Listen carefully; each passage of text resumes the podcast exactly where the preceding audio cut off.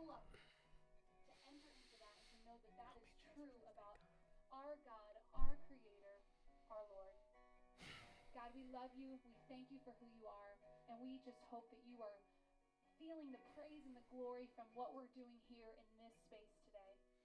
You are worthy of it and so much more. So, God, we look to you, we glorify you, we love you, we pray this all in your name.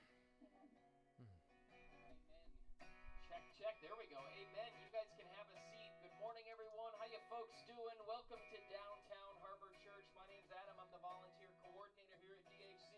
Let's just give them a big round of applause this morning for the music, the worship team. Christina, Christian here to my right. What a, t- what a job they're doing up here, just praising the Lord. I, I got nothing to say for the announcements, so I'm having to make some stuff up. So thanks for all they're doing. Put the old Q up, QR code up on the screen, you want to connect with us in any way, take out that camera Okay. app on your Okay. phone. It may or may not work based on the day, but we're giving our best effort here this morning. If you want to connect with us, give us your information, submit a prayer request, volunteer, or give financially, you can do so at that QR code. Speaking of giving, we could not do what we do without your financial support. So thank you. If you want to give, you can do so at that code, which leads you to our website, soflowchurch.com, or you can in those little silver tins hmm. on the way out. Thanks for being here, everybody. What a week for our lead pastor, John. He's back up on the stage. Take a look at the screen. Oh, yeah, thank you. It's good. It's good.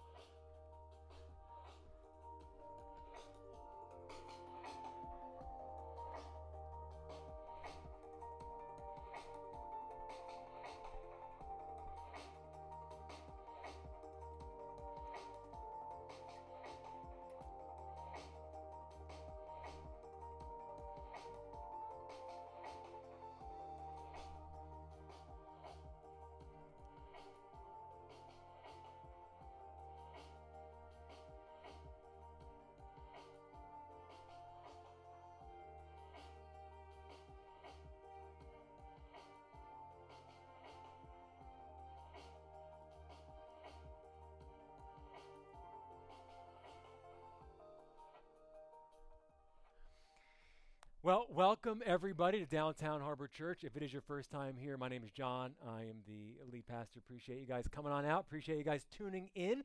Um, I want to thank Adam for speaking the last two weeks. It really gave me an opportunity to spend some time doing some long range planning for you guys. And, and I've really had a chance to sit down and put a lot of work into the next series and our Christmas series. And I'm just going to say this if you are somebody who is interested in really kind of working on your relationship with God and, and beginning to try to improve the relationships you have with other people, I'm just going to challenge you to make church a priority from now until the end of the year because what we've got figured out for you, quite honestly, is some of the, the best content that we've done, I think, in the last six years. And so, even if you're someone at home and you've kind of just been wondering, is it time to get back in the game? I would just say make it a priority to be here on a Sunday. Just not for the rest of your life, but just for the next eight weeks or so, because I think it can be a game changer for you. But today, we are smack dab in the middle of this series that we're calling Read Between the Lines. And as Adam alluded to last week, there was some disagreement as to what the title of this series should be. I wanted to call it There's More to the Story. That didn't happen. Re- okay, whatever, fine. Not a big deal. I'm not a diva. But, you know, when you, well, well, but when you read, be- you know, some people ask like, why does why does Christina do the TV and why don't you pull it out? Right? It's not because I'm a diva. I just don't know where it goes. So she, if you read between the lines, ipso facto, there's more to the story. Anyway, I'm just saying, what we're doing is we are looking at the parables of Jesus Christ. And a parable, if you don't know what a parable is, parable is a fictional story, fake story, a made-up story that Jesus would create I don't know if he made them up on the spot or if he thought about it the night before, but these were made up stories that he would use to teach us real truths. Now, uh, over the course of Jesus' earthly ministry, he was alive for 33 years, uh, but his earthly ministry was only about three, three and a half years. And in that time, he taught roughly 39 parables. There's some debate, one or two theologians are not sure if they're a parable, if they're a real story. But the general consensus is we've got about 39 parables, 39 stories that God used to change us and to change the way that we see the world around us and the people th- that are in our lives. Now, here's the crazy part about these 39 stories 30% of them dealt with one topic. Think about that for a second. God, God knew that his time was limited on this earth. I mean, Jesus knew that he was going to die at the age of 33. That was not a surprise. He knew the place, the, the method. He knew that he came to this earth to die. So none of that was a, a shock to him. He knew that he had three and a half years to do everything that he could to pour into the human race. To not only bring us to salvation, but to change our lives. And in that short amount of time, he dedicated 30%, one third, if you will, of all of his parables to one solitary topic money. I don't know about you, but that, uh, that is shocking. Just let that sink in that this is the topic that he spoke about most.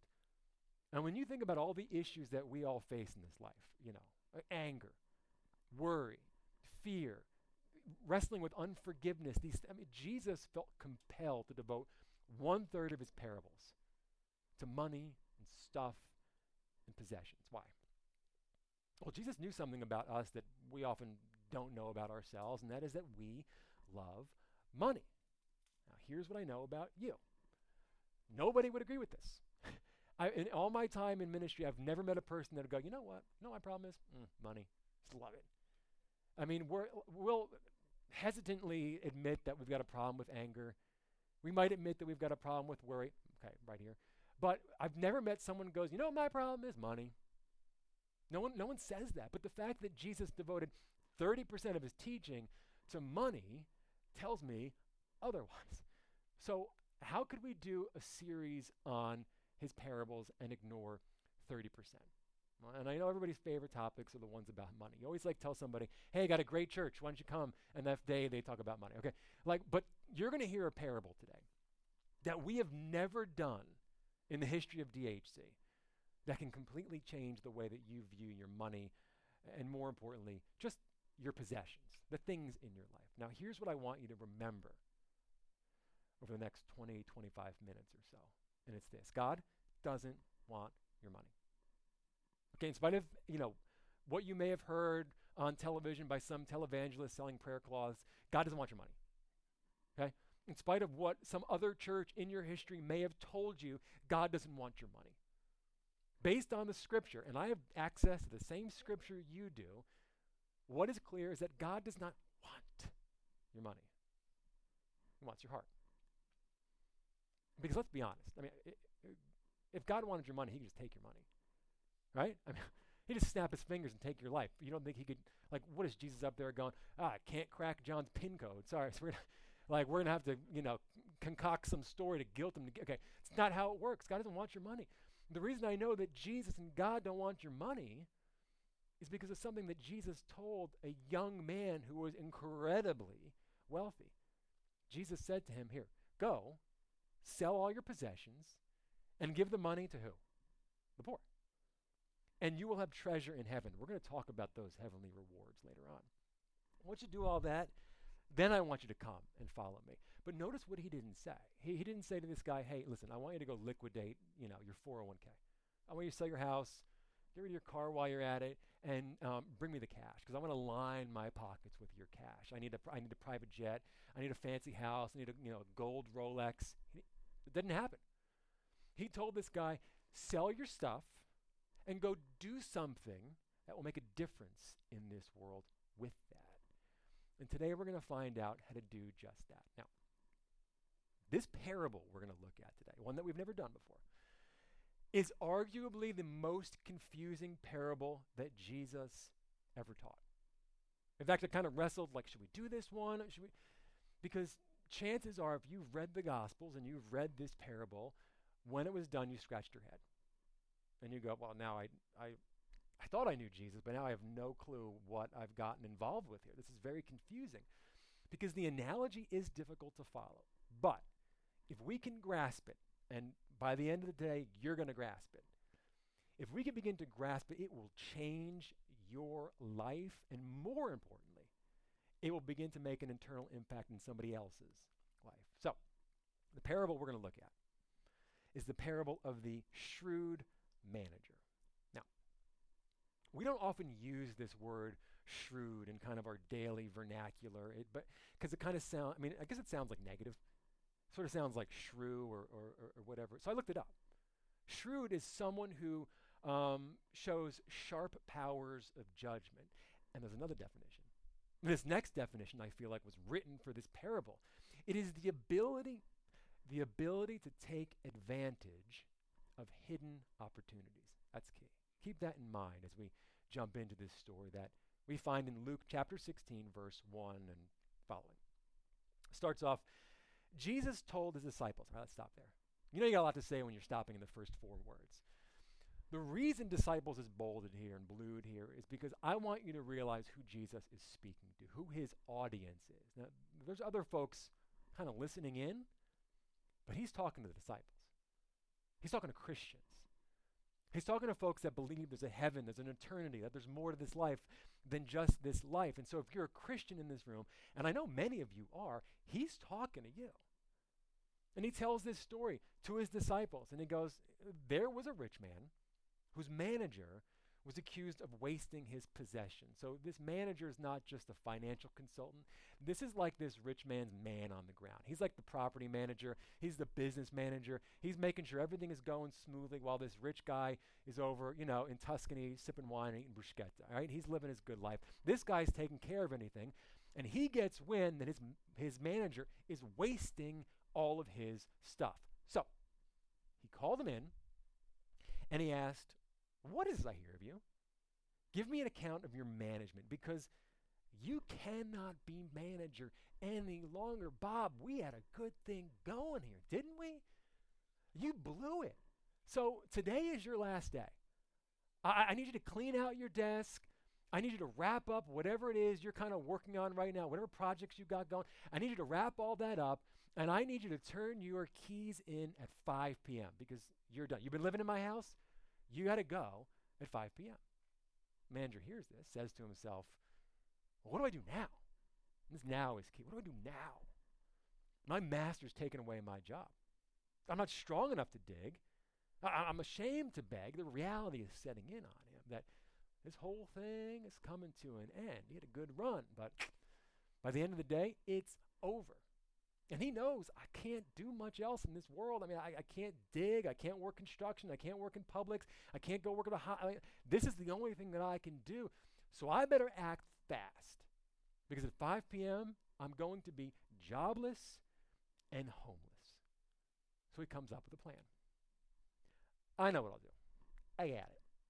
I know what I'll do so that when I lose my job here, people will welcome me into their houses. So this is very important. This is like the tie in that Jesus will use later on. This is the key to understanding the entire parable. Understanding this will help us not get lost in this parable.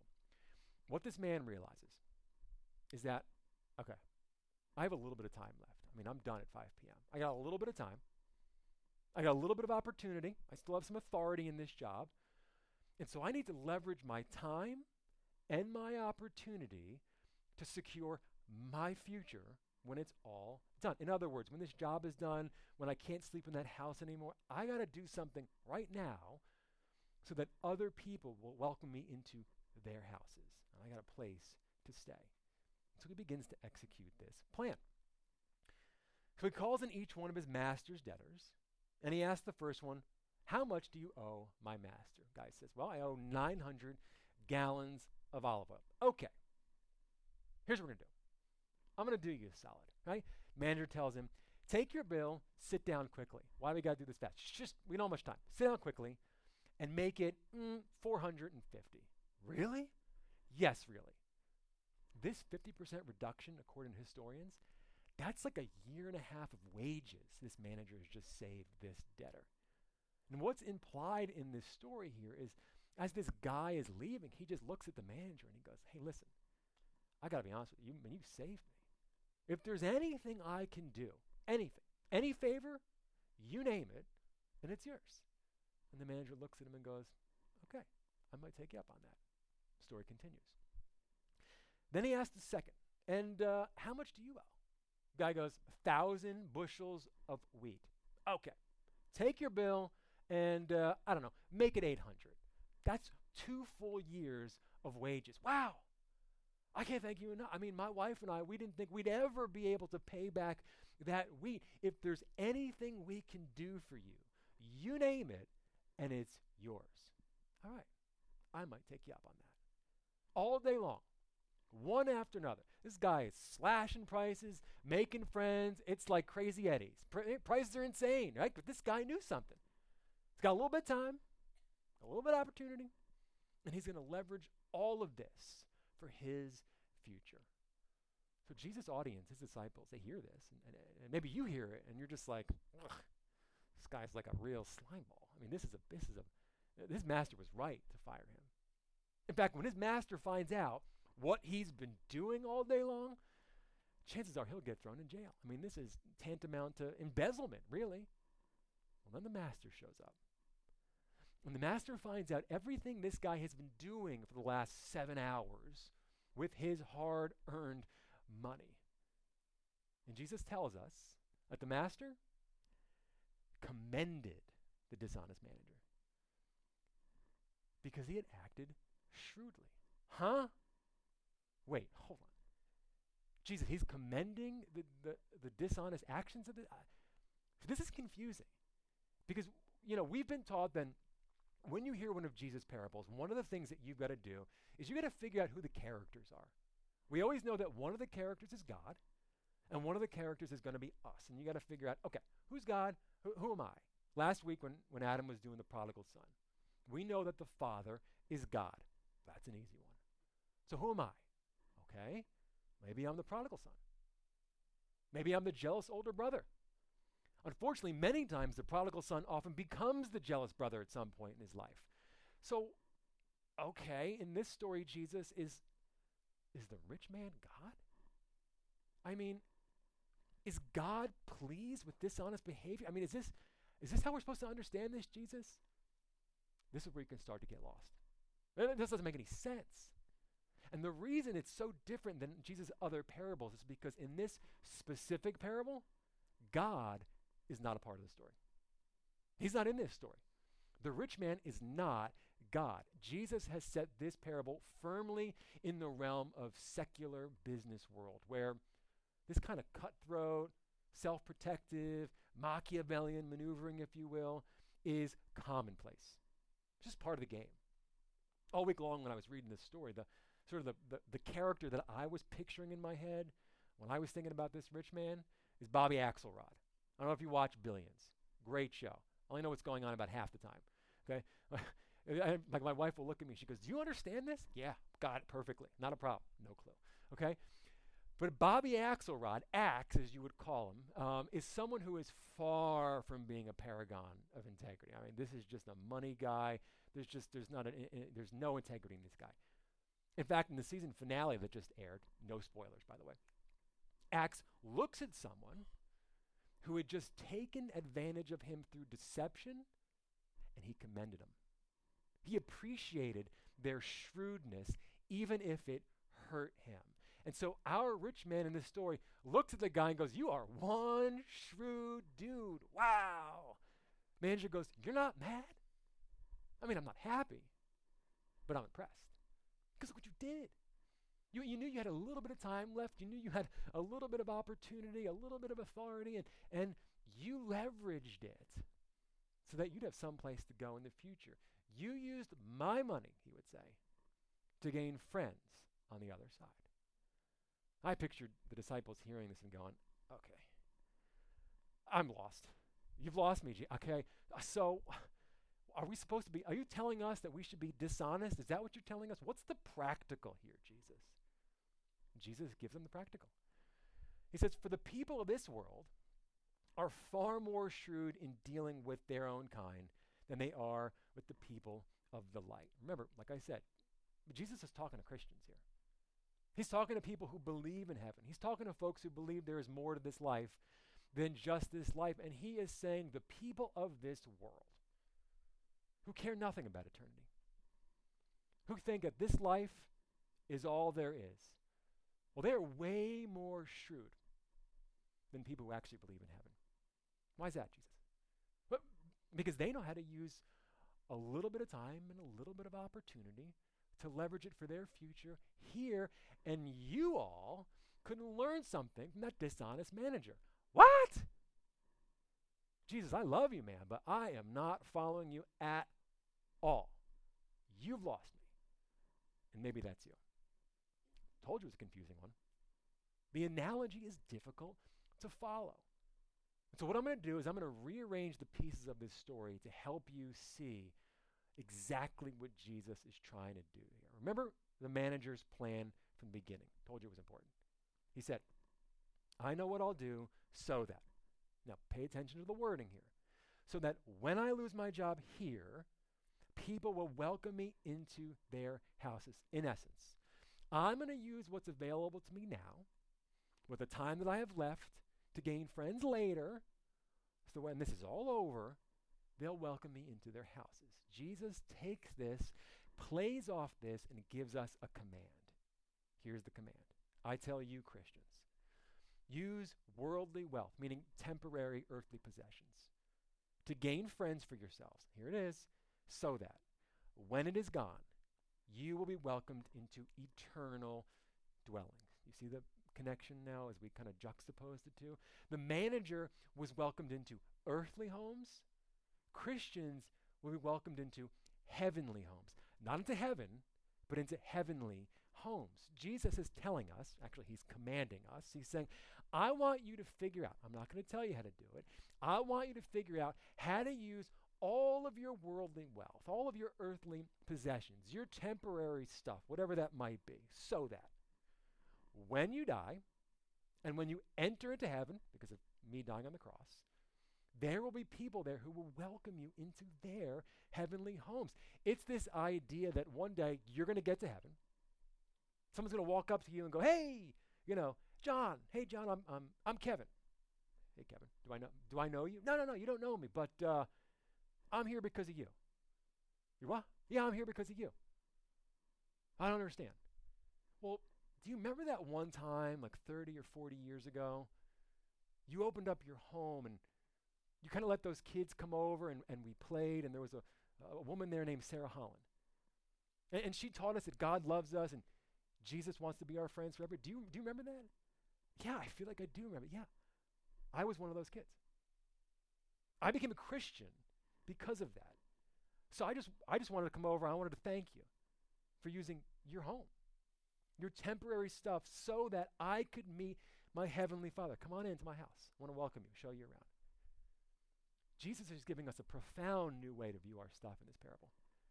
He's saying your stuff could be the very thing to introduce somebody else to their Savior.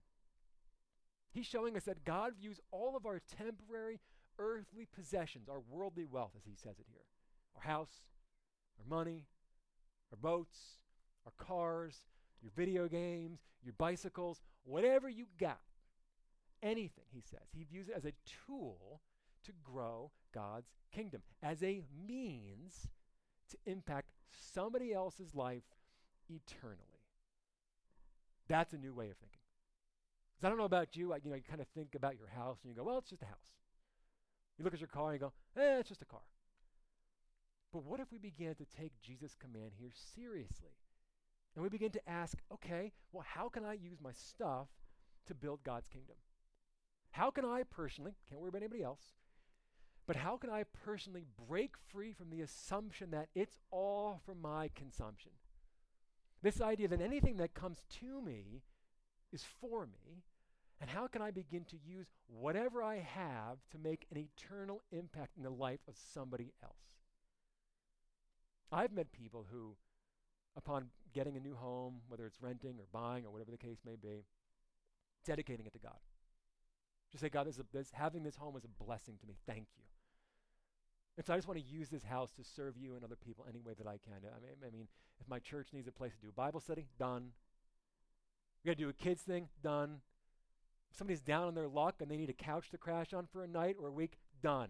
It's yours. It's theirs. I'm going to use my stuff to serve other people. I've seen people get a new car and just say, you know what, it's nothing fancy, but Uh, I'm just going to use this to serve God. I'm going to use it to serve other people. If I can move things for, you know, help people, give rides, whatever I can do, I want to use the, the little stuff that I do have to serve God and serve other people. This new mindset that Jesus invites us to have, quite frankly, commands us to have, it gives our temporary stuff eternal value.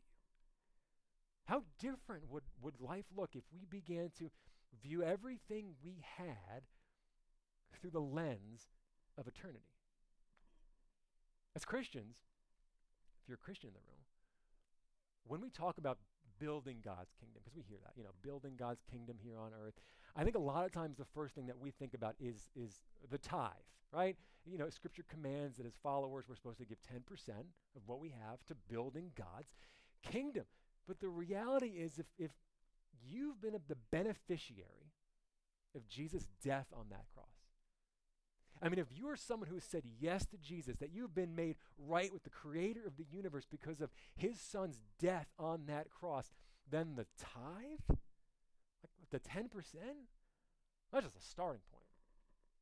Jesus in this parable is going, guys, I want you to use all your stuff. Forget about the 10%. I'm going to use all your temporary stuff as a tool to impact the lives of other people. And all of a sudden we realize, my gosh, the opportunities are endless. You start looking around your life and you go, How can I use this to serve God? How can I use that to serve God? How can I use this to serve God? How can I use my business to serve God? How can I use my home, my money, my bike, my whatever? God has blessed me with everything that I have health to wealth to opportunities to family to the air in my lungs. How can I leverage everything that is mine on this planet to serve Him? And to serve others. Jesus continues. Whoever can be trusted with very little, and I think that's interesting, can also be trusted with much. And whoever is dishonest with very little will also be dishonest with much. And I think this is so interesting because, come on, isn't it true we all think we have very little? I don't have much in this world. He says, so, if you have not been trustworthy in handling worldly wealth. Who will trust you with true riches? Uh, uh, Jesus, this sounds like a test. I mean, this sounds. I mean, like this sounds like you're saying that if I'm not faithful with the the, the little bit that I have, that I'm not going to get a, a lot. I, this sounds like someone's checking in on me. Jesus, he continues. And if you've not been trustworthy with someone else's property, who will give you property of your own? Wait a minute, this is a test. I mean, what you're, this sounds like God is watching me that to, to see how I handle my stuff, to see if I'm trustworthy. And Jesus would say, Yeah, He is. Because your stuff is a tool. And God is watching to see what you're doing with it. I like what Jesus does here. He puts everybody into one category. Despite how we look at other people's stuff and compare what we have to what they have, he kind of says, all right, look, here's the truth. In God's eyes, just so you know, everybody's got a little bit. Everybody's little bit is temporary. And everybody's little temporary bit, it's not even your own, it's God's. He gave it to you. It's on loan. You're just a manager. And he's not interested in hearing how much you have. And he's not interested in hearing how little you have. He wants to know what you'll do with what you have. Yeah, but Jesus. You know, I go to church every Sunday. I mean, not every Sunday, but I go like once a month or whatever. I don't lie. I don't cheat. I, I, I'm a good husband. I'm a, I'm, a, I'm, a good, I'm a good wife. And Jesus would say, that's great. But here's the thing your heart's where your stuff is. And so I'm going to watch how you manage your stuff, and that's going to tell me how blessed you'll be on the other side. These are those heavenly rewards, that treasure in heaven that he was telling that rich young ruler about. This is a lesson that Jesus teaches all the time, and I'm going to be honest with you, it is one that we don't fully understand. But what Jesus indicates, and, and, and, and Paul does the same, is that our generosity in this life affects our experience in the next. Now, don't misunderstand what Jesus is saying. This has nothing to do with salvation. Okay? We are saved. We are made right with the creator of this universe when we say yes to Jesus because of what he did on that cross. This has nothing to do with your salvation. This has everything to do with our heavenly rewards. And I would be lying to you if I told you I understood how that works. Nobody really understands it, but according to Scripture, it is real. We will be blessed with things on the other sides, opportunities and, and, and, and, uh, and things to serve in phenomenal ways. And the more we do now with what we've been given, the more we will be rewarded on the other side.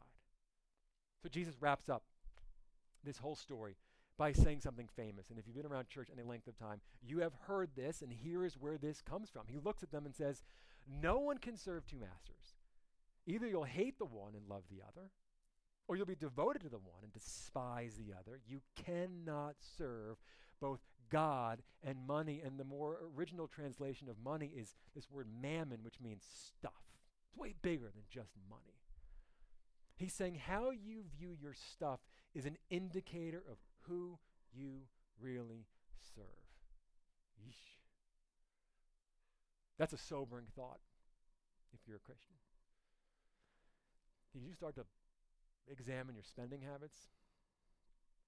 Start looking at your lease payments, your mortgage payments. Take a look at that credit card statement. As you begin to think about your credit card debt, and you start to ask, who do I really serve? Am, am I just living a life of consumption? Am I seeking first the kingdom of God, or am I just building my own kingdom and giving God and others whatever's left at the end of the month? If there's anything left at all. Listen to how it ends.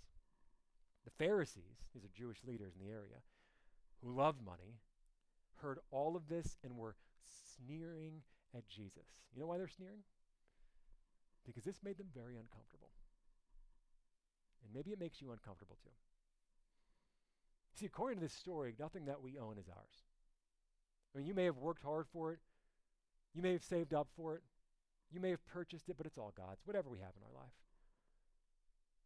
And God has given us this incredible opportunity to use the little that we do have in this world, the little bit that we that we might own, and, and the little bit of time that we have to grow his kingdom and to make an internal impact in the life of other people. So, what will you do? Will you just consume it all and have nothing to show for it in the next life? Or will you be shrewd? Will you learn how to take advantage of hidden opportunities to gain friends in heaven? What's practical? What do you do with a message like this? If it's your first time here at DHC, every week we put this word on the screen because we want to make sure you can leave on a Sunday and know exactly what to do with what you've heard. And when I read this parable, what was clear to me is that, yeah, the manager was shrewd in the sense that he leveraged everything that he had for his future here. But he waited till the end to do it. I mean, this guy waited to like the twilight of his career. He waited until the very last possible moment. And I feel like this story is telling us as Christians in big, huge, bold, marquee letters don't wait. Don't wait. I mean, you have been invited. Actually, you've been commanded in this story to use your entire lives, all of your days on this earth, to build God's kingdom, to leverage all of our possessions, to leverage all of our opportunities, to leverage all of our time to impact the lives of somebody else, and yet, we as Christians, we always seem to have some excuse as to why we mm, can't right now. I, I, I, don't know about you, but I mean, how many times have we caught ourselves saying something like, well, I'll be more generous with my time, you know, when I have more time? Look, work's crazy. Things are crazy. I'm swamped. But when I get more time, then I'll be able to give God more time. Then I'll be able to give other people more time. You're waiting. You're postponing. The clock is ticking. And let's be honest, we're all friends here. We're, we're all humans. Isn't it more likely that when you finally get more time, eh, you're just going to use it on ourselves? I mean, eh, gosh, I just need rest now. I just need a little me time. Maybe I'll go on a, on a vacation. It, it, it's the assumption, even with our time, that it's all for our consumption. That whatever comes to me is for me. Maybe we say things like, well, I'll be more generous with my money when I have more money. I mean, look at that guy over there. He's loaded. He's got a bank account. I mean, that's, that's somebody that can do something in this world. I, I have so little. I'll give back to God and, and, and serve others when I have more. You're waiting. You're postponing. Clock is ticking according to the story. Let's be honest. Isn't it more likely, based on our past history, that when we finally do get more, we'll just use it on ourselves? See, when we continue to live under the assumption that whatever comes to us is for us, generally speaking, we just use it on us. Jesus pulls back the curtain here. And he lets us know that God is watching to see what we will do with what we've been given. Whether it's our time, our talent, our treasure, our intellect, our everything. We got a short ride on this earth, folks. Don't wait. Don't wait to make an eternal investment. Start today. So that one day, when you enter heaven, you will be greeted by people who have met their Savior because you followed Jesus' command to use your little bit of time, your little bit of opportunity, and your little bit of stuff to make an eternal difference in their life. Let me pray for you. Dear Heavenly Father, I want to thank you for preserving this incredibly challenging parable for us. Lord, the truth is, you have given us so much. Lord, even if it's by the world's standards, we might not have much at all.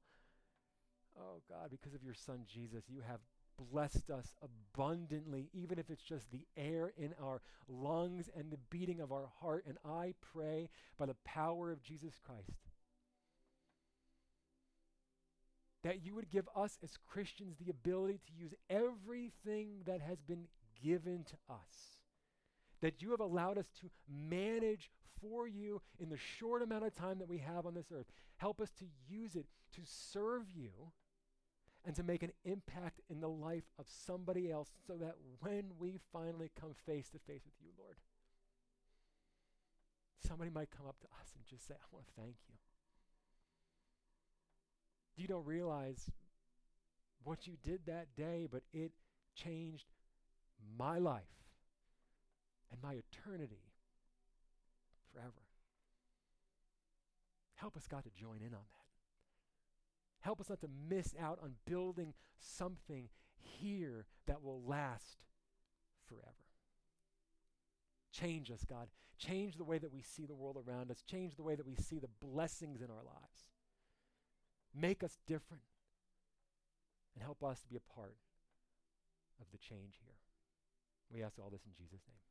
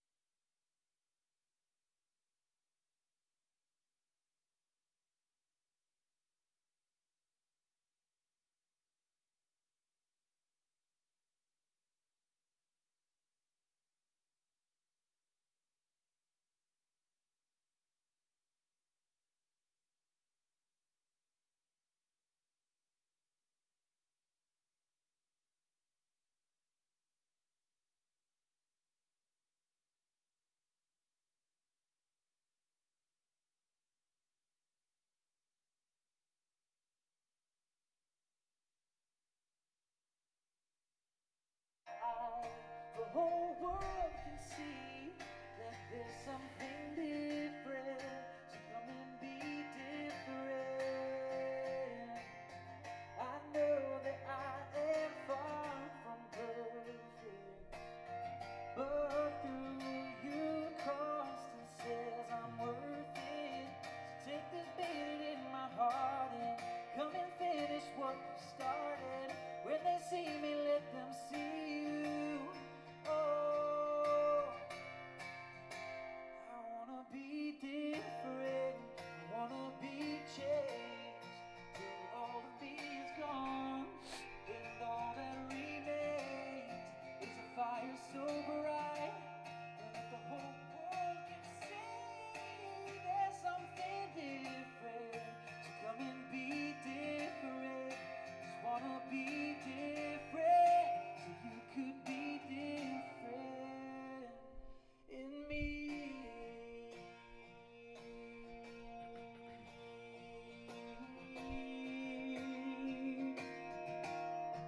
Just wanna be different. Oh.